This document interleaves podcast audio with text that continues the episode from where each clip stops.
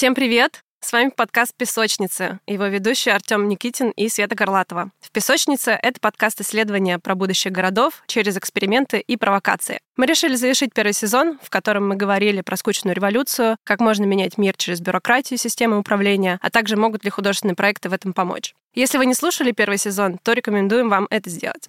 В новом сезоне мы решили поговорить про будущее и то, как его конструировать. Мы попробуем посмотреть на будущее как дизайн-инструмент. Почему мы решили вообще говорить о нем? С 24 февраля лично у меня был набор разных эмоций от э, фрустрации и злости до растерянности. Но самое стойкое ощущение персонально у меня было и остается то, что будущее у нас украли. И неясно, что теперь с этим делать. Во втором сезоне мы хотим вернуть будущее себе и рассмотреть его как инструмент исследований. Мы поговорим, как философы, футурологи, художники и архитекторы исследуют, конструируют, пытаются поймать и зафиксировать будущее. Мы решили, что к нашему сезону очень хорошо подходит цитата английского философа XVII века Фрэнсиса Бэкона. О будущем больше толкуют те, у кого его нет. Ну вот мы и решили поговорить. Да, почему бы не поговорить? Да. Но прежде чем мы продолжим, хотим позвать вас в небольшое приключение. С 15 по 17 июля в Ленинградской области пройдет фестиваль «Юнит на Тихом». На нем соберутся архитекторы, дизайнеры, художники и все те, кто занимается изучением и проектированием современной культуры. Помимо лекций, музыки и многого другого, там пройдет воркшоп «Песочницы». Переходите по ссылке в описании и ознакомьтесь с программой. Это отличная возможность нам с вами познакомиться, а по промокоду в «Песочнице» кириллицей слитно вы получите скидку. Мы будем рады увидеться. А теперь вернемся к выпуску. В первом выпуске второго сезона «Исследовать будущее» мы будем с Дашей Яковлевой. Я увидел статью э, Даши в «Сверхновой». Это такое исследовательское медиа о будущем, интернете и свободе. Статья называется «Трендвотчинг, форсайт, футуризм и еще три способа думать о будущем». Мы обязательно добавим его в материал выпуска, ссылка будет в описании подкаста. Я подумал, что наш сезон в попытке вернуть и определить будущее идеально начать с Дашей. Сегодня вместе мы попробуем обсудить, что такое будущее, как его прогнозирование стало основным инструментом нашего мышления и какие методы конструирования будущего существуют сегодня. Даша, привет. Привет. Даш, привет. Э, расскажи, пожалуйста, немножко о себе и как ты пришла к исследованию будущего. Меня можно назвать таким независимым энтузиастом по исследованию будущего и трендвотчингу. К исследованию будущего я пришла, это был очень долгий путь. Изначально я интересовалась разными sci-fi писателями, футурологией, философией. В детстве очень много читала разных э, на эту историю книг.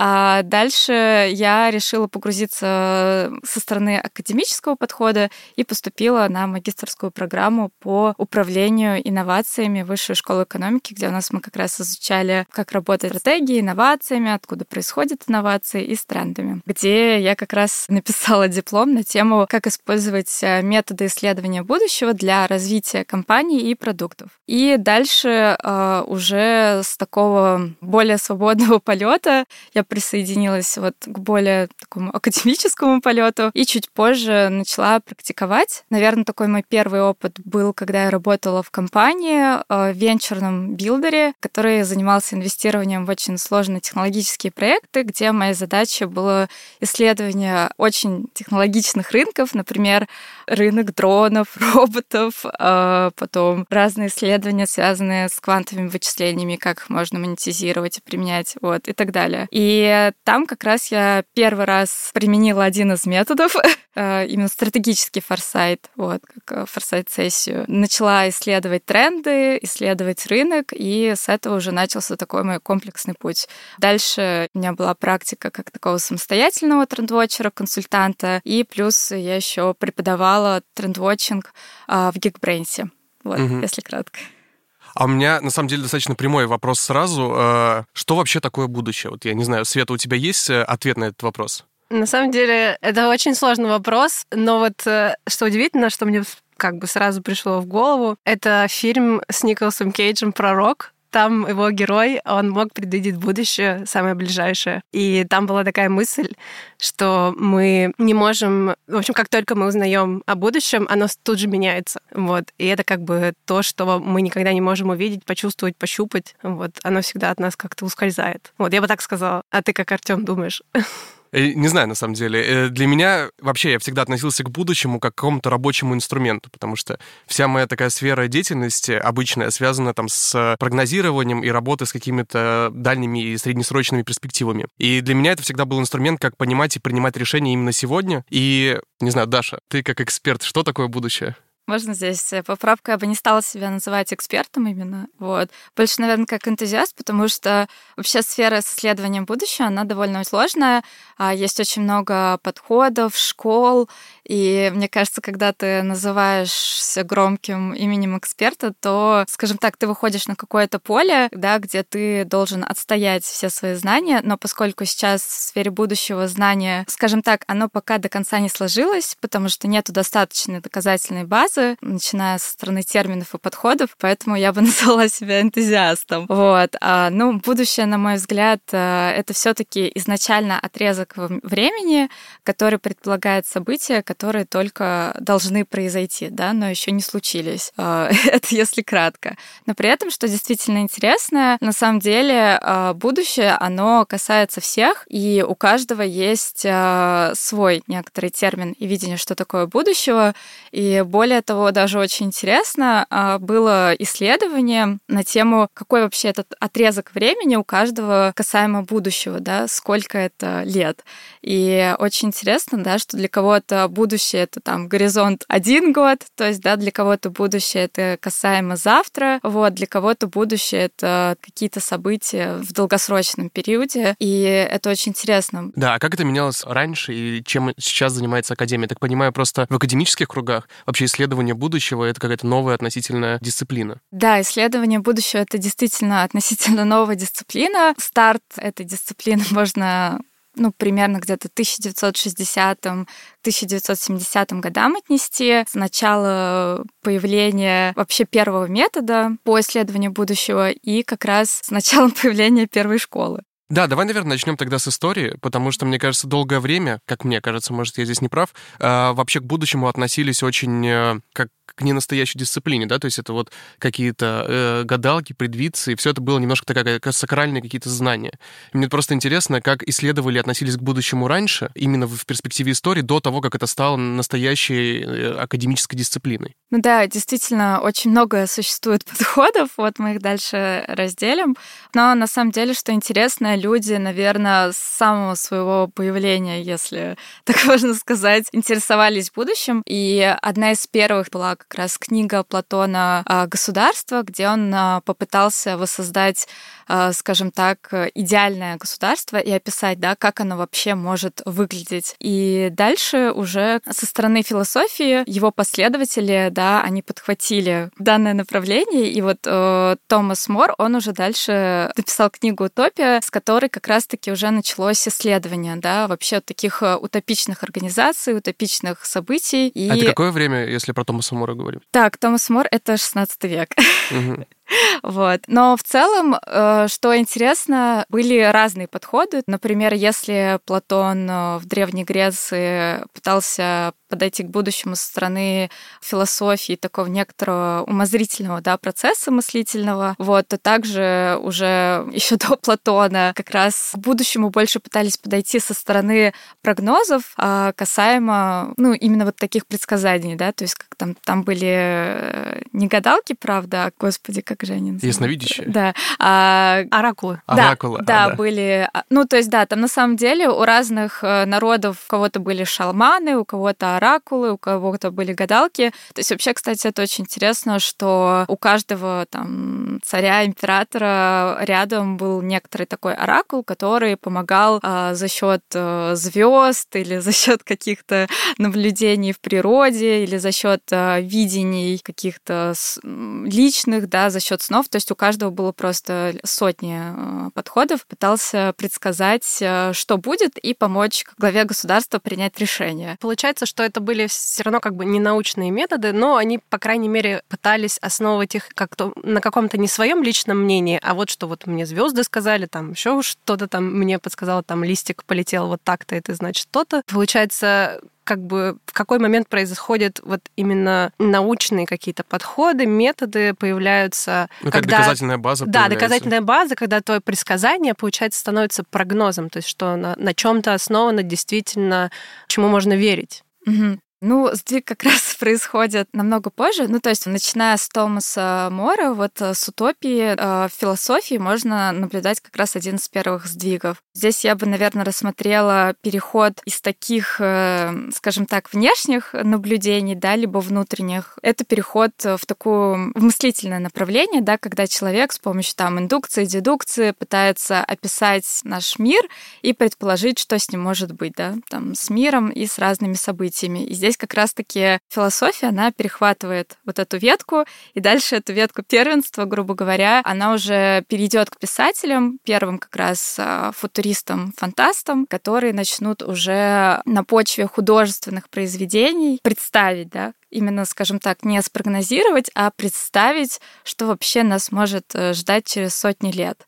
И там, например, мы можем вернуться и рассмотреть, что есть интересный момент, что в среднем вот как раз из такого среднего видения будущего э, разных людей сложился подход, в котором начали считать, что есть вот 10 лет, ну, выбрали срок в 10 лет, который сейчас в основном используется для вот прогнозирования, ну, в академическо-практической школе. Ну, можем, исходя этого, вернуться. Угу. Ну, кстати, в градостроительстве иначе. Почему-то, я не знаю, мы, ну, как бы там, вот, например, есть генеральный план, такой документ стратегического планирования, и он почему-то идет на 20 лет, что кажется в сегодняшней ситуации каким-то нелепым, а, потому что на 20 лет э, прогнозировать и планировать какие-то изменения кажется невозможным. Ну, здесь же еще разные, мне кажется, вообще история про бизнес-планирование. Ну, то, что ты говоришь, я думаю, это больше про бизнес-планирование, что мы хотим сделать. Вот, это немного другое, чем исследование будущего и прогнозирование, потому что в бизнес-планировании мы идем от момента сейчас, то есть мы говорим так, у нас там типа 10 лет, и мы за эти 10 лет хотим построить дом. То есть мы начинаем там строить кирпичики, там да-да-да-да-да, а, в общем, и через 10 лет у нас будет дом. То есть это как бы такое стратегическое бизнесовое планирование, угу. которое применяется во всех сферах, там в архитектуре, в дизайне, в бизнесе и так далее. А как раз вот история про исследование будущее, методы про будущее, мы говорим, так, предположим, что через 10 лет у нас будет искусственный интеллект, который будет строить дом сам. Предположим, что у нас будет робот а, строить сам дом, и это классный там, например, для нас сценарий. Вот мы берем это, фиксируем в будущем угу. через 10 лет, и дальше мы выстраиваем путь к моменту сейчас и думаем, как мы можем к этому прийти. А да, что нужно сделать сейчас, да. чтобы достигнуть этой версии? Ну да. То есть это немного другое. Угу. То есть э, все, что связано с будущим, мы идем от будущего, все, что связано со стратегическим планированием, это мы идем от момента сейчас. Угу. Ветку, скажем так, первенства в размышлении о будущем, где-то начиная, наверное, с 18 века перехватывают писатели, именно художественные. Это Жюль Верн, Марк Твен, а, Герберт Уэллс. И зарождается жанр научной фантастики, да, ну или там sci-fi. Вот. И как раз писатели начинают представлять, да, что может быть через сто лет. То есть, ага, э, у нас могут быть машины, которые едут. У нас может быть такое, что данные передаются просто и появляются по щелчку пальцев, да, что как раз позже станет интернетом. И что здесь интересно вообще, как это вообще работало? Вот, потому что думают, что вот, ну как же, там, не знаю, а, Жюль Верн предсказал э, появление космического корабля или каких-то машин, да, то есть вот как, откуда вообще он это взял. А работает это очень интересно на самом деле, что, по сути, писатели, да, они просто грубо говоря, фантазеры, да, то есть они фантазируют, там они просто придумали для художественного произведения, что может быть космический корабль, который летает в космос и бороздит, а дальше появляется вот некоторое знание, некоторая вот эта фантазия, которая вдохновляет уже другие сферы, то есть э, которая вдохновляет ученых, которые начинают просто перехватывать горизонт, а что вообще может быть, да, то есть они читают этих писателей и такие, ого, э, может быть космический корабль, блин, дай-ка я я подумаю, как его сделать. И начинают его делать, да, то есть этим заряжаются ученые, потом этим заряжается государство, да, то есть, окей, мы преисследовали Землю, мы можем исследовать э, космос, да, давайте попробуем. И дальше вот это знание из фантазии, оно от писателей уже переходит по другим сферам, потом оно уходит в предпринимателей, в бизнесменов, да, людей с капиталом, которые будут думать, так, ну я уже построил завод, у меня уже куча денег, вот куда мне их э, дать? И там, не знаю, приходит какой-то ученый фантазер, который говорит, блин, слушай, я хочу построить космический корабль. Он такой, да, давай, я тебе дам деньги, попробуем. И, по сути, вот писатели-фантасты, в чем их ключевая роль? Они как раз э, создали э, с точки зрения научной фантастики новые горизонты вообще, к чему человечество может прикоснуться, вдохновив этим множество людей разных категорий, которые дальше это уже реализовывали. Получается, что ну, вот все эти писатели-визионеры, они не предсказывают будущее, они его создают.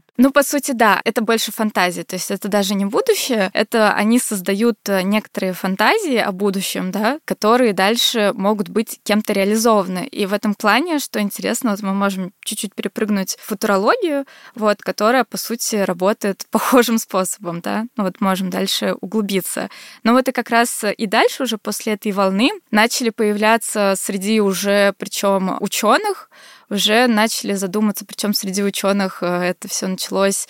Вообще исследование о будущем с точки зрения вот академического такого подхода, оно началось вообще э, со стороны ученых, причем со стороны ученых больше именно из военной сферы, которые думали, ага, как мы можем там э, вообще прогнозировать что-то, да, чтобы быть более эффективными в своих делах. А по времени это когда было, чтобы тоже понимать, как это развивалось? То есть, если... а, да, это где-то начало 20 века, ну, середина, середина 20 века. А, то есть это прям совсем недавняя дисциплина, да? Да, вообще, да, да, да, исследование будущего — это очень молодая дисциплина, вот. Здесь кто-то говорит про то, что вот будущее начали исследовать там в Советском Союзе, некоторые говорят, что все таки появилось, э, ну, вот такое исследование будущего ученых со стороны РАНД. А что это?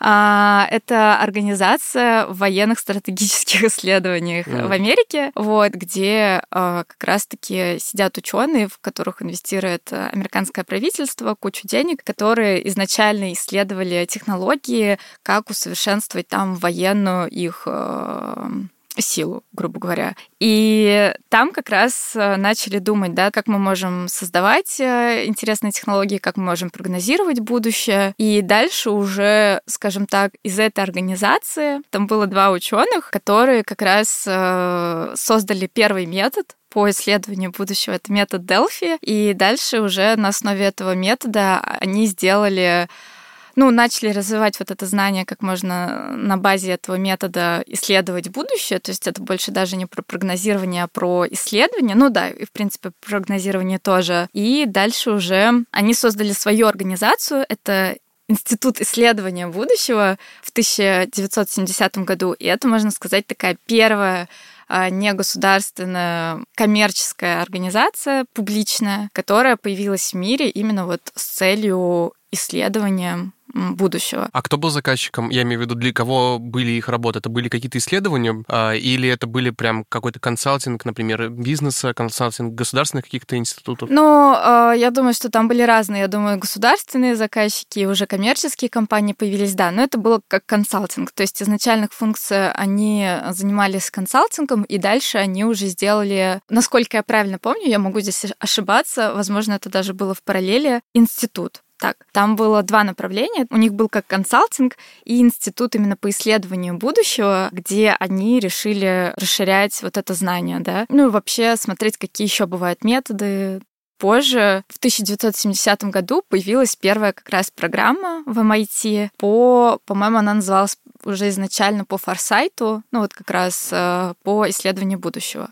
Так, а Институт исследования будущего, он все таки по-моему, в 1950-м. То есть там был небольшой такой лак между ними. И то есть, по сути, начиная с 1970-го, да, примерно, а, начинается академическая ступень, когда исследование будущего, оно переходит а, вот в образовательные такие центры под государственным началом, и после этого вот уже, э, получается, начинаются появляться разные институты. И... А в России есть что-то похожее? Есть ли какая-то в России своя школа? Школа по исследованию mm. будущего? В России есть организации, вот, э, скажем так, которые исследуют будущее, но у нас нету именно академи... ну, в академической среде таких программ. Причем в этом году даже поднимали этот вопрос на одном из публичных мероприятий о том, что нам нужно сделать программу там, по форсайту или по исследованиям будущего именно вот в каком-то академическом учреждении, но пока это на уровне разговоров. То есть сейчас есть э, несколько организаций, то есть у нас вообще в России какая обстановка? Есть э, пара агентств, которые делают э, исследования по трендвотчингу для бизнеса. Есть одна организация, которая занимается стратегическим форсайтом для более таких крупных компаний, ну, в связи с тем, что форсайт, он более работает с долгосрочным таким горизонтом. И э, есть футурологи, отдельно, да, которые там, скажем так, э, исследуют будущее, дают прогнозы, но вот именно на академическом уровне у нас э, таких программ нет. Но на самом деле их в мире сейчас тоже довольно мало, то есть там, э, не знаю, мне кажется, может, стран 15, где они есть. В общем, да, это довольно молодое такое направление. Мне кажется, мы начали уже говорить разными терминами. Да. И очень да. сложно с ними разобраться. Кажется, пора уже. Да, это давайте сделать. попробуем вообще рассказать, какие методы работы с будущим есть, которые начали появляться, как в академических, наверное, кругах, да, все это началось, когда люди начали как-то фиксировать и раскладывать на методологию, как работать с будущим. А, да, мы вот сейчас очень много уже накидали разных терминов по тому, что такое будущее, какие методы работы с этим будущим есть. Давайте, наверное, зафиксируем и попробуем определиться хотя бы так в устной форме, в голове раскидать, что такое трендвотчинг, форсайт, футуризм и остальные определения и методы, которыми ты сейчас эм, апеллировала. Ну, я бы здесь сделала подводку как раз-таки, да, то есть вообще в чем изначально была э, цель вот появления такой академической школы, она как раз была э, обозначена тем, что попытаться разобраться вообще, да, вот что есть там футуризм, футурология, есть метод Делфи, что вообще работает, что не работает, э, как вообще эффективно прогнозировать будущее, да, для бизнеса, для организаций и для других сфер. И дальше вот тут началось такое некоторое деление, и начали появляться такие разные терминологии. Здесь, наверное, можно начать начать э, с футурологии. Футурология, она чуть раньше появилась, чем исследование будущего.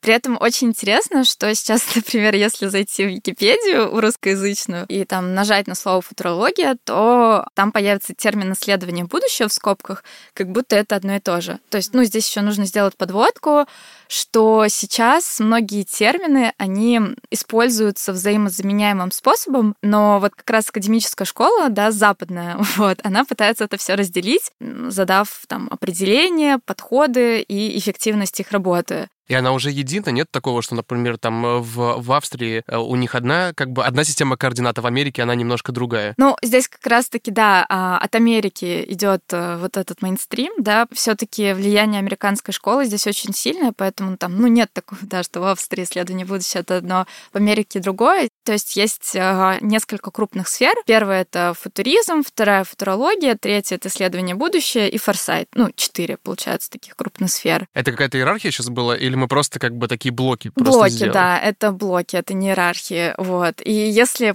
пойти от самого далекого. Вот. Футуризм вообще изначально это э, течение в искусстве, направленное на формате такого утопизма изучить, э, что вообще технологии нам могут дать, какое счастливое будущее, вот. ну, в формате именно таком оптимистичном. Ну, то, что ты говорила, в принципе, про художественную литературу, про вот этот э, sci-fi, это, по сути, футуризм. Нет, нет, нет. Okay. Да, сори, ладно. Футуризм — это вообще, да, изначально футуризм — это направление как раз в искусстве, которое появилось а, в Италии, по-моему, в начале 20 века.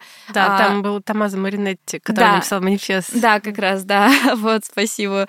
И это как раз направление такое утопическое о том, что современные технологии могут сделать нашу жизнь лучше, и была такая ода вот технологиям, которая передавалась через разные медиумы, через картины, через поэзию, вот. И дальше просто так случилось, поскольку не было на тот момент, в начале 20 века, вообще никакого терминологического аппарата, то есть даже термин футурология, он чуть позже появился, то все начали называть все, что касается с будущим, футуризмом. В общем, да, это очень такой крупный термин, широкий. Вот. Дальше появляется футурология, и футурология вообще это подход, что его отличает прогнозирование именно глобальных изменений, которые влияют на наш социум. То есть если футуризм — это про сферу фантазий, про такое воодушевление, утопию, фантазию, то футурология, она здесь уже как бы сужает э, историю про будущее. Это уже начинается прогноз, но таких э, именно вот глобальных э, событий, да, то есть вот, например, э, там наступление сингулярности, э, когда искусственный интеллект э, будет, да, то есть вот таких супертехнологических прорывных разных вещей. А можно сказать, что футурология более научно обоснована, чем футуризм? Ну, я бы не сказала научно, да, то есть она более обоснована,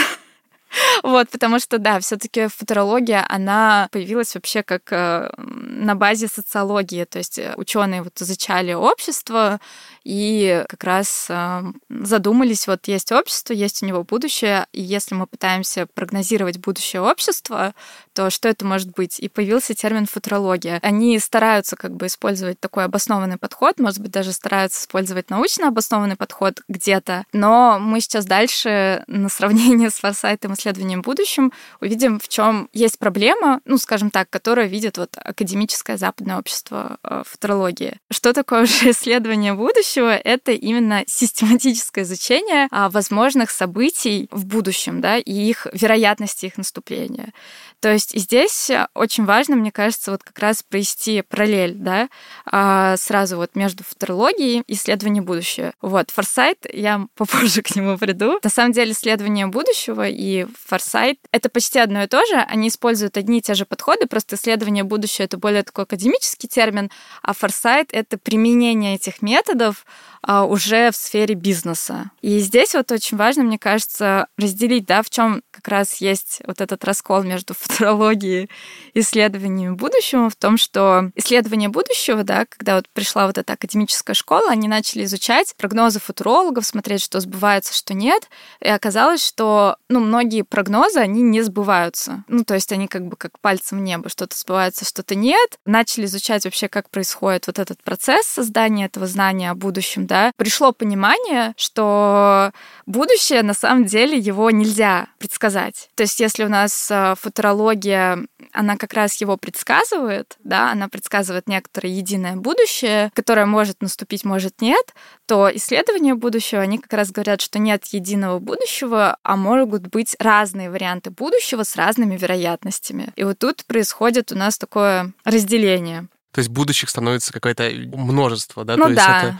это будущее становится разными вариантами, к которым мы идем, да? Мы, кстати, обсуждали этот вопрос с Наби Акзамовым в выпуске про биорегионализм. Он как раз говорил про доклад IPCC, что они рассматривают последствия климатических изменений именно как варианты возможных будущих. Да, это Он как говорил, разные это, сценарии. что это пучок возможных будущих, Мгм. которые нам нужно рассмотреть вот разные сценарии, что с нами будет, если случится один из них. Да, ну, произошел, скажем, такой небольшой раскол. При этом все равно здесь тоже очень много моментов, да, то есть, например, какого-нибудь э, академика, который занимается исследованием будущего, могут назвать все равно футурологом, хотя он как бы не совсем футуролог. Ну, то есть все равно, может быть, это путаница, и да, возможно, даже сейчас есть футурологи, которые используют методы исследования будущего, чтобы прогнозировать множество будущей, но так сложилось, что из-за того, что очень много футурологов прогнозируют некоторое единое будущее в формате такого постулата, да, что вот оно как бы скорее всего будет, оно неизбежно. Это вот один из примеров, это формат риторики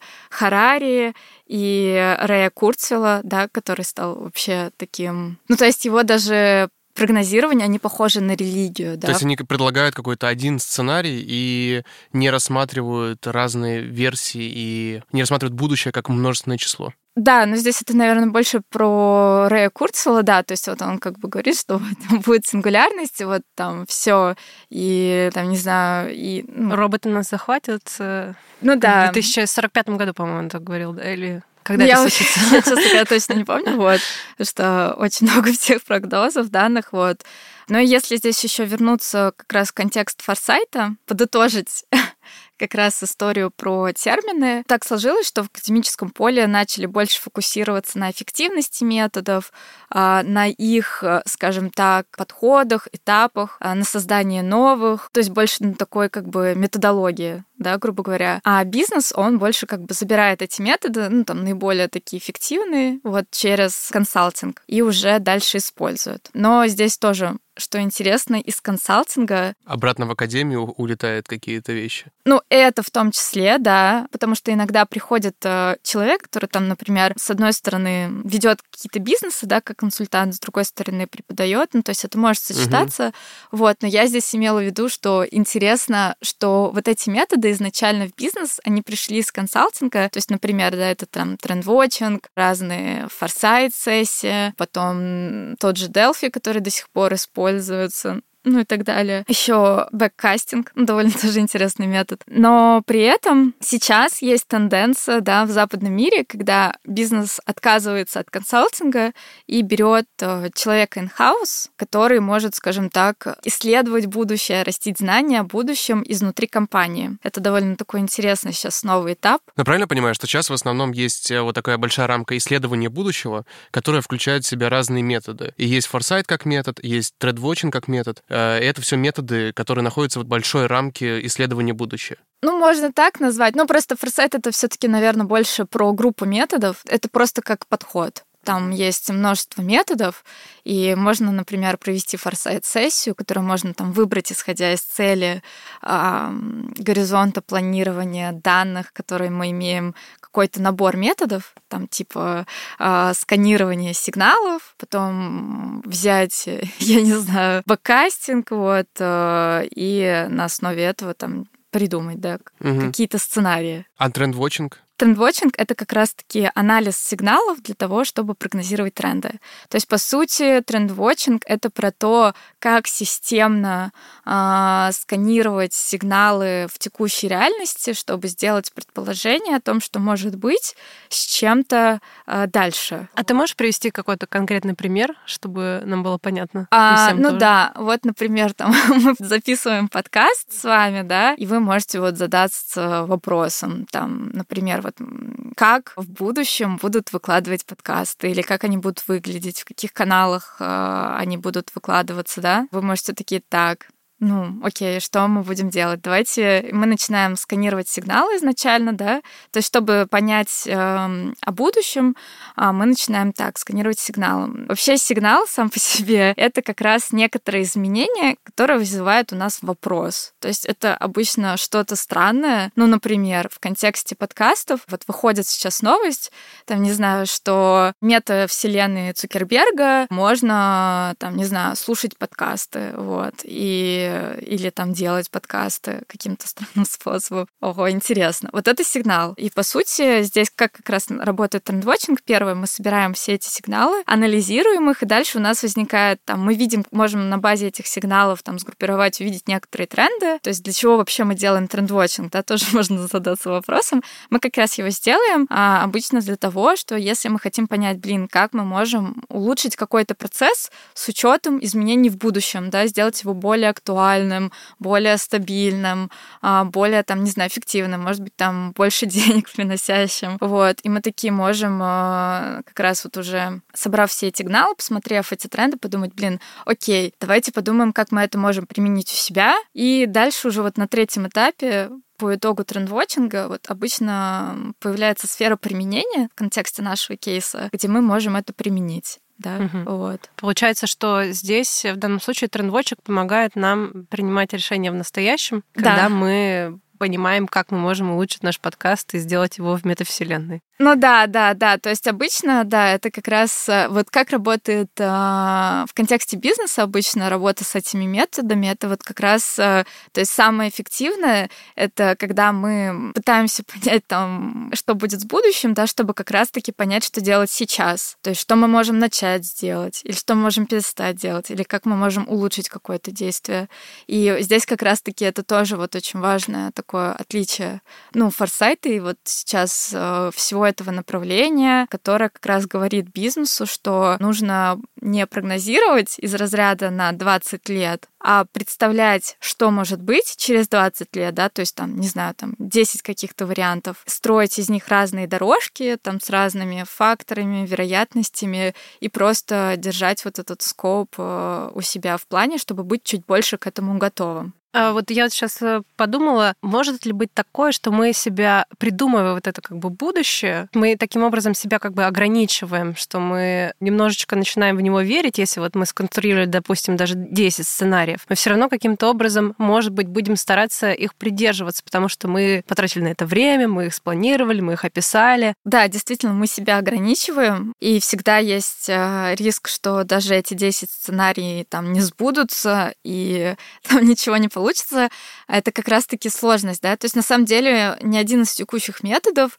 который есть, он, а, ну, не прогнозирует эффективно будущее, то есть в этом-то как раз и, э, скажем так, прикол, да, что, э, да, все это прогнозирование, оно как бы не работает в контексте будущего, оно работает больше в контексте настоящего и наших действий. И здесь действительно, да, мы ограничиваем, но что здесь из интересного, а, например, вот организациям, как раз-таки такое ограничение а, может довольно хорошо помогать. То есть, например, организация, да, там представим, вот у организации есть там 100 человек, людей, и чтобы эти люди что-то делали, да, им нужно дать э, идею, которая их будет вдохновлять, мотивировать, и в которую они будут верить, и э, которые будут идти, да. Ну, то есть и здесь как бы организация же тоже, чтобы выживать, ну, ей нужно планировать, что сделать, и здесь как раз-таки вот э, исследования будущее, знания о будущем, они могут создавать некоторые единое знание, которых мы погружаем людей, которое будет давать им э, веру, понимание, как идти, да, давать им некоторые рамки, в которых они могут двигаться к своей цели. В современном контексте, ну вот большие особенно организации очень любят использовать такие методы, причем сейчас даже идет повестка к тому, что вот почему, например, э, стараются использовать не в консалтинге, да, а in-house, потому что здесь важно как раз-таки не только это знание, да, придумывать и отдавать, а важно вот подключать всех людей, ну, большинство людей, кто будут работать над этим знанием к моменту его создания. Не знаю, понятно вот то, что я говорю? Ну да, это получается, как я это вижу, что консалтинг выдает какой-то продукт и говорит, вот, что идите, и будет вот так вот. А когда это in-house, когда это внутри компании, получается, что ты постоянно в режиме реального времени помогаешь, направляешь и постоянно реагируешь. То есть ты не выдаешь какую-то финальную точку, а ты постоянно управляешь вот этим направлением, чтобы прийти какой-то из финальных точек. Ну, это как а, я у себя да, вижу в голове. Да, это так, да. И плюс еще здесь очень важна мотивация людей. В исследованиях будущего, да, многие компании сейчас стараются подключать как можно больше людей. Там, например, на самом раннем этапе ну, это вот обычно по классике сбор сигналов всегда все начинается с него, а, чтобы как бы люди были вовлечены в процесс. То есть, по сути, они вместе начинают строить некоторое видение будущего, да, его варианты, к которым они дальше могут вместе прийти. То есть, если мы просто даем видение без участия, то мы в некотором роде снижаем мотивацию людей, но это уже больше про менеджмент.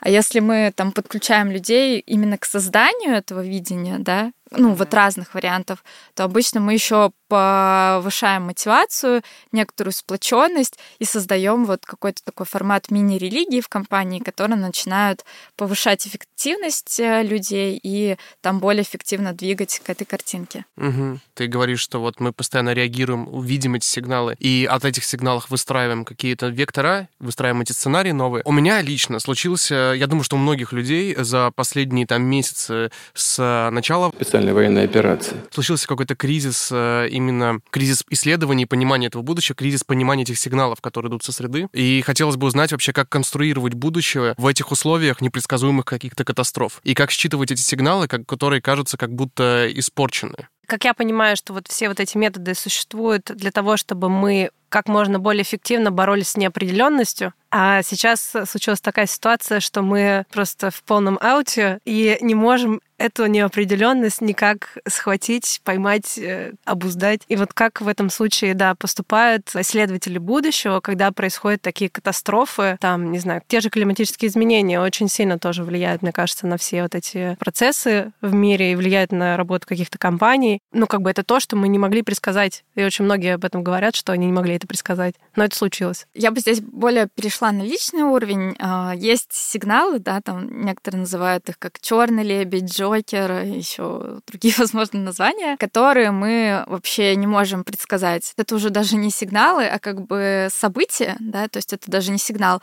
Вообще э, это именно события, которые не поддаются какому-то точному прогнозу, они просто случаются, обычно очень резко, очень масштабно, и это случилось, упало всем на голову. Вот такие события, их невозможно прогнозировать. Важна какая-то верификация этих сигналов, да, их очень сложно верифицировать, да, потому что непонятно, ну, то есть вот это сложная тема, поэтому есть просто, а, ну, даже в академической среде и вообще, ну, в любой, просто, да, действительно есть такие события, которые не поддаются прогнозу. Ну, это вот такие примеры, это 11 сентября, ковид с пандемией, да, то есть они просто приходят очень резко, и, ну, например, на Септалип Э, Насим Талиб, который написал книгу Черный лебедь, это вот как раз про события, которые а, не поддаются прогнозу и падают с неба и приносят какие-то там, ну, либо негативные, либо еще, как он говорит, бывают позитивные, но мы поговорим в контексте негативных. То здесь а, нам важно стараться не прогнозировать их, потому что это невозможно, потому что очень много есть факторов влияющих, да, например, там вот сейчас следующий вот там ядерная война, да, ну, будет она, не будет. Но это невозможно спрогнозировать, потому что есть очень много факторов, очень случайных. Нажмет три человека на кнопку эту или не нажмут, в какой стране вообще, или это все а, просто, чтобы напугать, да. Ну, то есть это невозможно прогнозировать. И здесь что советуют, а, ну, в том числе на Септалип, что здесь мы как раз должны стараться не прогнозировать это, а просто стараться готовить, что да, вот может быть такая ситуация когда-то просто окей, что мы можем сделать, чтобы она была? Вот, например, э, в этом плане, да, э, вот я недавно видела, что там вот Финляндия, пока где-то сняли видео, что вот у них есть бункер, который прям супер-пупер, э, значит, там собран, если случится что-то, вот какая-то война или ядерный взрыв, там все. И тренажерный зал, и еда, и футбольное поле, то есть вот просто огромный такой бункер там на огромное количество людей. Вот. То есть, по сути, да, это вот как раз пример подготовки, да. То есть вот а, мы не знаем, когда это случится, вот, но если это ну, случится, да, и у нас мы поймем, что у нас там три минуты что-то сделать, у нас вот есть этот бункер, в который мы можем зайти, вот, да, то есть, или также с пандемией, да, то есть сейчас, э, ну, невозможно предсказать следующую пандемию, но ученые делают все, да, с точки зрения исследований, да, чтобы вообще просто понять, что вообще может быть, да, там вот какая-то бактерия сейчас разморозится а, в Антарктике, всплывет, то есть вот какое это может быть какая-то бактерия, как мы можем какое сделать от нее лекарство. То есть, получается, мы считываем абсолютно все сигналы, которые к нам поступают, и пытаемся как-то их верифицировать и начать с ними как-то работать простраивать какие-то возможные сценарии работы с ними? Ну, я бы здесь немного по-другому сказала. Мне кажется, что вообще в исследовании будущего там в тренд вотчинге очень важна цель. Ну, понятно, что сигналов миллион, и, кстати, очень интересно, мы часто не, не замечаем их, да, то есть э, они могут везде, да, в соцсетях, в окружающей реальности. И если у нас нету какой-то цели э, заявленной, да, на работу с ними, то мы их можем просто не замечать. И понятно, поскольку миллион информации все больше, но это нереально все уследить. Поэтому здесь обычно важно просто сконцентрироваться на своей жизни, то есть на своих каких-то планах, целях, на том, что ты можешь повлиять, да, то есть если там у тебя уровень влияния, там твоя семья, окей, на твою семью уровень влияния ты, ты, уровень влияния, там есть компания с сотрудниками в рамках компании, уровень влияния там государства на уровне государства. То есть а, мне кажется, что здесь важно исходить вот первое, какая у тебя есть цель, для чего ты это хочешь сделать, и а, ну, как-то чтобы выстраивать, исходя из этого, там, некоторые взгляд. Может ли м, вот это время, которое да, сейчас с вот этими непредсказуемостями изменениями, а, стать кризисом для исследования будущего или, наоборот, это какой-то потенциал для именно академической дисциплины? Кризисом точно не станет. А, возможно, будет кризис э, у консалтинговых каких-то компаний, которые занимаются с точки зрения бизнесом. Вот, потому что я думаю, что у бизнеса, ну, У большого, я думаю, точно не отпадет, но у маленького, я думаю, сейчас какие-то другие приоритеты могут быть на выживание. Когда просто приоритет на выживание, то здесь обычно о будущем не думают. Вот. С точки зрения академических школ нет. Я думаю, что не будет кризиса, потому что, ну, по сути, как я уже говорила, здесь же вопрос и сложность а, не в том, чтобы спрогнозировать будущее, чтобы оно сбылось или не сбылось. Здесь а, другой вообще. Академическая школа исследует методы, а, создает новые, их эффективность. То есть здесь как бы одно событие это все не закроет. Тем более в целом, а, ну, это довольно интересная сфера, и она постепенно развивается, и дальше, думаю, будет разбиваться. Я думаю, ну, сейчас уже идет попытка подружить э, все эти методы там с данными, сделать это все более а, автоматически, ну, в том плане, потому что а, мы сами, ну, то есть у нас есть ограничения с точки зрения там наших вычислительных возможностей, ну и вообще возможностей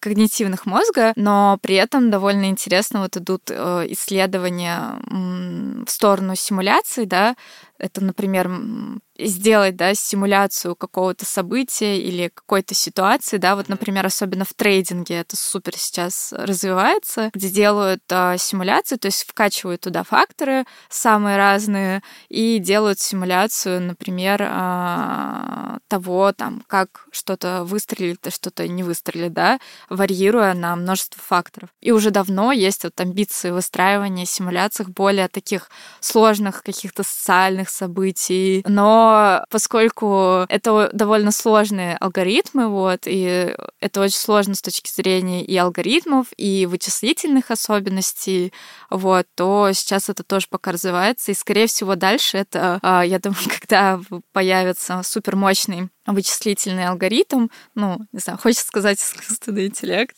вот, то, да, возможно, мы сможем в него качать просто миллион факторов всех, не знаю, ну не всех, но очень много, которые просто сможет намного эффективнее выдавать количество сценариев, вариантов там с лучшей, более точной вероятностью.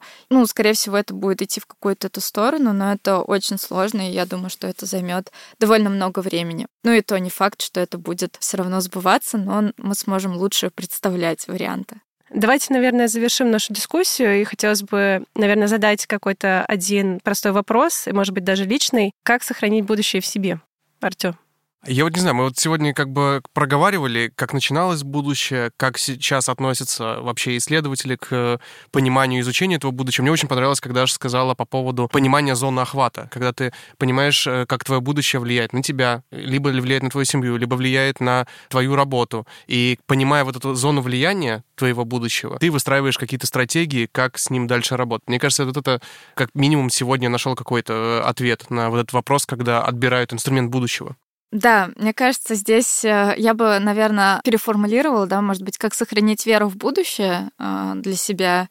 Вот. Мне кажется, что здесь э, важно возвращаться к истокам, то есть в плане самым простым, в каком моменте ты сейчас, какие у тебя потребности, какие у тебя желания, и просто стараться, да, принять, что да, есть вещи, которые я не контролирую, а б, есть вещи, которые действительно могут случиться, потому что этот мир не идеален, есть очень много факторов, и возвращаться через все это к себе, к своим желаниям, из-за этого ставить некоторые цели, продолжать форсировать. Вообще, кстати, очень интересно, да, вот как Э, сделать будущее для себя более таким понятным и неаморфным, а каким-то вот более структурным, это поставить себе некоторые цели, которые ты хочешь достичь, и идти. Там цели могут быть чуть на ближайший горизонт, более долгосрочные. Если что-то не получается, меняется, изменить, подправить, но идти.